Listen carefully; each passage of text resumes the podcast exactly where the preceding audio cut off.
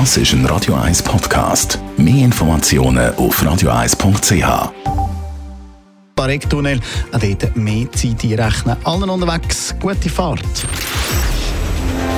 Shortlist. Namen, wo Schlagzeilen machen.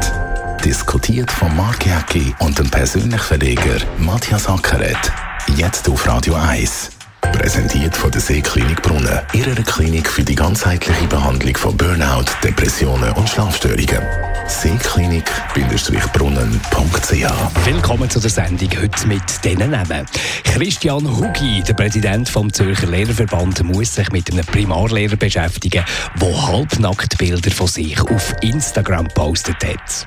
Bruno Gehrig, der Wirtschaftsprofessor, kommt in seinem Bericht zur Raiffeisenbank zum Schluss.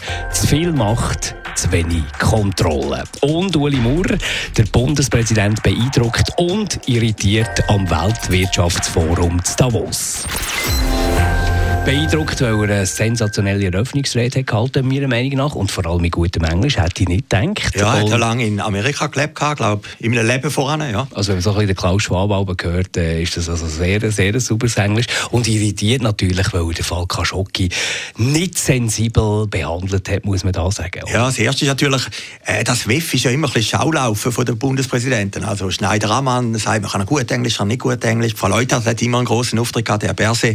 Und jetzt der Ueli Maurer, er ist ja schon mal Bundespräsident gewesen.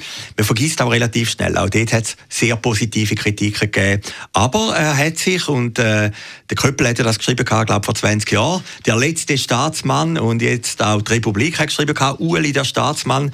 Am Anfang haben wir immer ein bisschen gelächelt drüber und, und, und jetzt ist er irgendwie zum Staatsmann Er hat natürlich so viele Punkte, die man kann angreifen kann aus seiner Vergangenheit als SVP-Parteipräsident. Das zum Beispiel, wo er ja extrem vehement eigentlich dagegen antreten ist und ziemlich hart argumentiert hat. Und jetzt muss er quasi das Rahmenabkommen irgendwie mit der EU probieren, noch auszuverhandeln, nachher zu verhandeln. Also er hat ein paar schwierige Rollen und vielleicht, weil er weiss, es ist unmöglich, meine Mission, die gut zu machen, wirkt er extrem entspannt. Ja, er ist ein relaxter Typ. Also ich habe auch zwei, drei Mal jetzt als Bundesrat interviewt. Es gibt eben einen Ueli Maurer voran und es gibt einen Ueli Maurer als Politiker. Und das ist schon noch interessant. Das ist eigentlich immer die gleiche Person früher immer ein bisschen belächelt worden, kritisiert worden wegen der Plakate und allem. Da hat man sich ja 2008, es war ja fast ein bisschen eine Notlösung gewesen, als er der Bundesrat geworden ist, wo der Sammy Schmidt zurückgetreten ist, hätte man gar nicht erwartet, dass sich der so entwickelt. Du hast vorhin den Fall Khashoggi angesprochen, ja. Also muss man vielleicht sagen, die, es nicht mitbekommen hat sich da am äh, Rand vor einer Veranstaltung in einem Interview geäußert, dass der jetzt für die Schweiz abgehackt sind. Ja, das Und dass er jetzt einfach da weiter äh, die besuchen gut, er sitzt ja irgendwie in einem Rat, sitzt daneben äh, dem umstrittenen Herrscher und äh, die verstehen sich offenbar gut. Das war nicht sensibel von Uli Maurer dort. Ja, es, Weil, es ist halt Realpolitik. Der ja, vor allem das Parlament sieht es ja noch ein bisschen anders ja, zum Teil. Christian Markwalder hat sich geäußert, zum Beispiel äh, kritisch, dass der Fall noch nicht gelöst ist für das Parlament. Also ehrlich gesagt, ich hätte das jetzt auch von einem Bundesrat auch nicht erwartet nach dieser kurzen Zeit. Aber ich habe heute Morgen Zeitungen angeschaut, also NZZ habe ich gar nichts gefunden oder ganz klein. Im Blick ist jetzt, dort ist gestanden, der Uli Maurer ist mit dem Mark Walder auftreten. Nur der Tagi hat relativ viele Artikel gebracht über die Khashoggi-Aussage. Es ist vielleicht auch der alte Uli Maurer der auch gewusst hat, wenn man ein bisschen provozieren muss oder wenn man ein bisschen etwas sagt, wo man nicht gerade erwartet, aber das Interessante ist, oder, es hat keinen Aufschrei gegeben im ganzen Land. Oder? Und, und, und irgendwie überschattet jetzt der Auftritt, der eloquente Auftritt von Ueli Maurer das Zitat und das Bild. Aber ich habe Susanne Wille gesehen auf Instagram. Gesehen. Oder? Und, und, sie postet, wie sie den Ueli Maurer begrüßt. Das wäre doch vor fünf, sechs Jahren undankbar gewesen. Gut, sie, sie, sie haben es aber fairerweise, muss man sagen. Es war nicht nur auf den Social Media. Gewesen. Sie haben es im 10 vor 10 Beitrag auch gezeigt, wie der Ueli Maurer dort reinläuft und wie die Susanne Wille ihn begrüßt. Und das Interview war ja relativ hart. Gewesen. Sie hat da, also relativ hart. Sie hat noch ein paar Mal probiert, auf das Glatteis zu führen und da hat er wirklich souverän reagiert. Gut, Susanne Wille ist auch eine gute Interviewerin. Aber es ist doch einfach interessant, man ist ein bisschen stolz, auch bei der SRG auf den Ueli. Ich mag mich erinnern, hat doch, vor drei Jahren ist da gewesen, wo ein SRF-Reporter immer Frage gestellt hat, hat der Maurer gesagt, keine Lust. Er hat das Handy boykottiert, Café Federal, wo er nicht gegangen ist. Also es ist auch immer ein kleiner gewesen.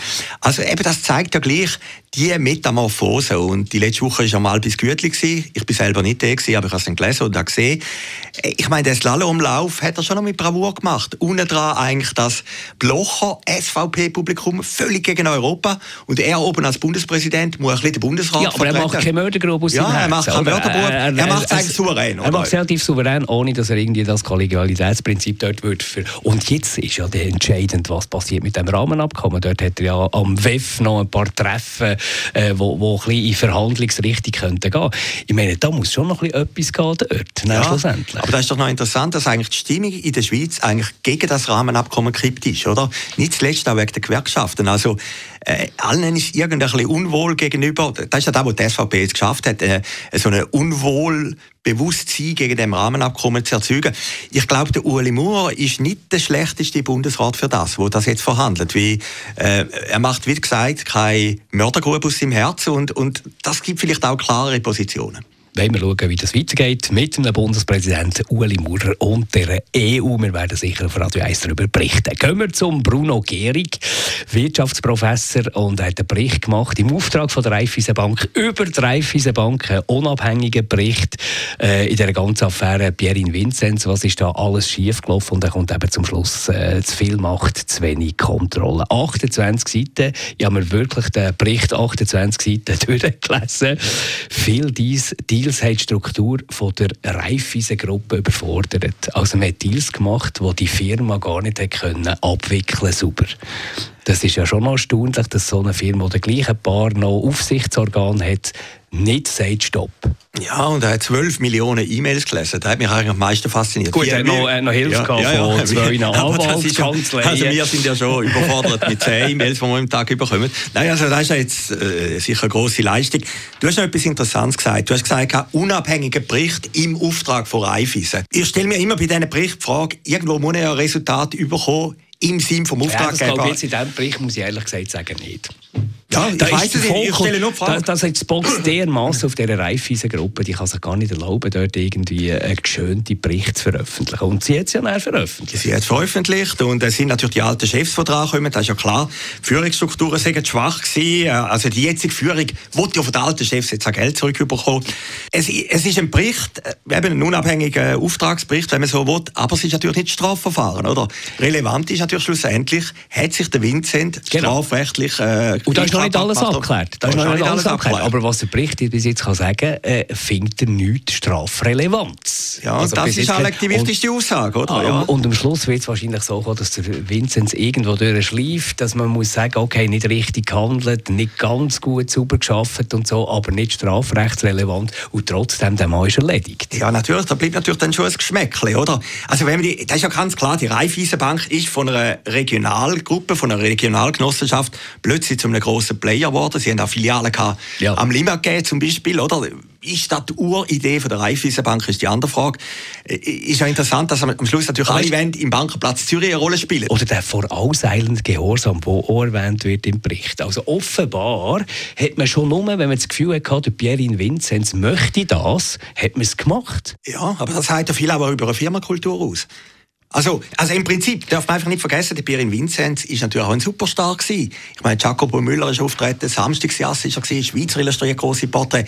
Also das hat natürlich auch Aber Mitarbeiter... kannst du allein mit Charisma, kannst du gleich eine Firma, die Struktur ja, hat, die aufgestellt wird, kannst du so weit bringen, dass Leute schon nur, weil sie das Gefühl haben, du willst etwas das machen, egal wie schlecht es ist. Ja, das war in dem Fall möglich gewesen. Und der Pierin Vinzenz hat es ja gleich auch zur, glaube dritten Bankgruppe von der Schweiz gemacht. Also das ist ja seine Leistung, aus einer Regionalbank einen grossen Player zu spielen, oder? Aber, aber schlussendlich ist das ganze äh, Konstrukt auch ein bisschen zusammengefallen. Und auch noch interessant ist, wenn man den Bericht liest, ist, der Pierin Vinzenz ist bei vielen Übernahmeverhandlungen gar nicht selber involviert gewesen. Hat aber außerhalb und nicht protokolliert, hat er äh, Gespräche geführt und, und, und, und, Sachen abgemacht. Also es ist schon noch, es ist schon noch erstaunlich, wenn man den Bericht, ich empfehle den Bericht, der liest sich also noch relativ spannend, schon noch erstaunlich, was da alles schiefgegangen ist in dieser Ära Pierin Vinzenz. Und du sagst zwar jetzt, die, die jetzt am, am Ruder sind, die äh, tun natürlich die Ära gerne ein bisschen in, an Pranger stellen, aber schlussendlich räumen sie auch wenigstens jetzt Ja, natürlich, auf. es ist ein Bewusstsein da und du musst ja einen Schnitt machen, einen neuen Anfang. Gehen wir zum Christian Hugi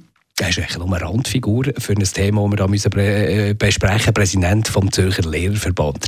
Der hat sich jetzt ein bisschen beschäftigen mit einem Zürcher Primarlehrer, der eine Zürcher Primarschule arbeitet. Der hat auf Instagram Bilder von sich gepostet, wo er halbnackt posiert, Bananenstrauß vordran bei den Genitalien, äh, 20'000 Follower hat und das hat offenbar einer Mutter von einer Tochter nicht passt, dass der dort äh, so ein bisschen äh, erotische Bilder postet und sie hat da interveniert und schon Schule hat sich hinter den Lehrer gestellt. Also finde ich schon auch noch erstaunlich, dass ein Lehrer so etwas postet. Ja, also das finde ich jetzt ehrlich gesagt auch. Ich habe im ersten Moment gedacht, gut, Instagram ist ja ein grosses Spielweise, kann jeder ein bisschen gut, machen. Du kannst ja. sagen, was der Lehrer privat, äh, ja, privat ja. macht, geht niemand Aber 20'000 Follower, das ist ja mehr als... Äh, ist ein Influencer. ja klar, ist ein Influencer und ist mehr als, als eine kleine Gratiszeitung vielleicht sogar einen Leser hat, oder? Nein, äh, was mich wirklich erstaunt in dem Fall, ich habe dann die Bilder angeschaut, äh, ich meine, man wollte ja nicht brüht sein, aber eigentlich geht es ja gar nicht. Ich meine, er ist Lehrer, er ist eine Vorbildfunktion. Er weiß ja auch als Lehrer, dass jeder Schüler das umzeigt, oder in der heutigen... Aber Schule stellt sich ja auf den Standpunkt, er ist ein guter Lehrer, macht einen guten Job. Das glauben wir selbstverständlich. Aber die Schule sagt natürlich auch, was er eben privat macht.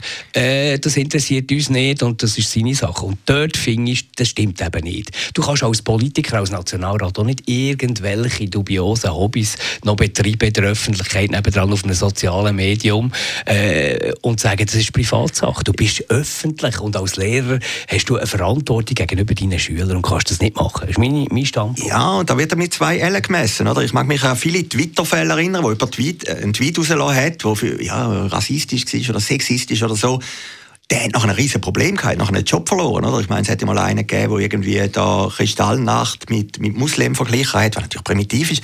Der Tweet ist nachher gelöscht worden, aber der hat den Job verloren, der haben sie aus der Partei rausgerührt. Riesen Theater, oder? Äh, ist halt im Einzelfall äh, ja, ist her oder berechtigt, ich kann es nicht sagen.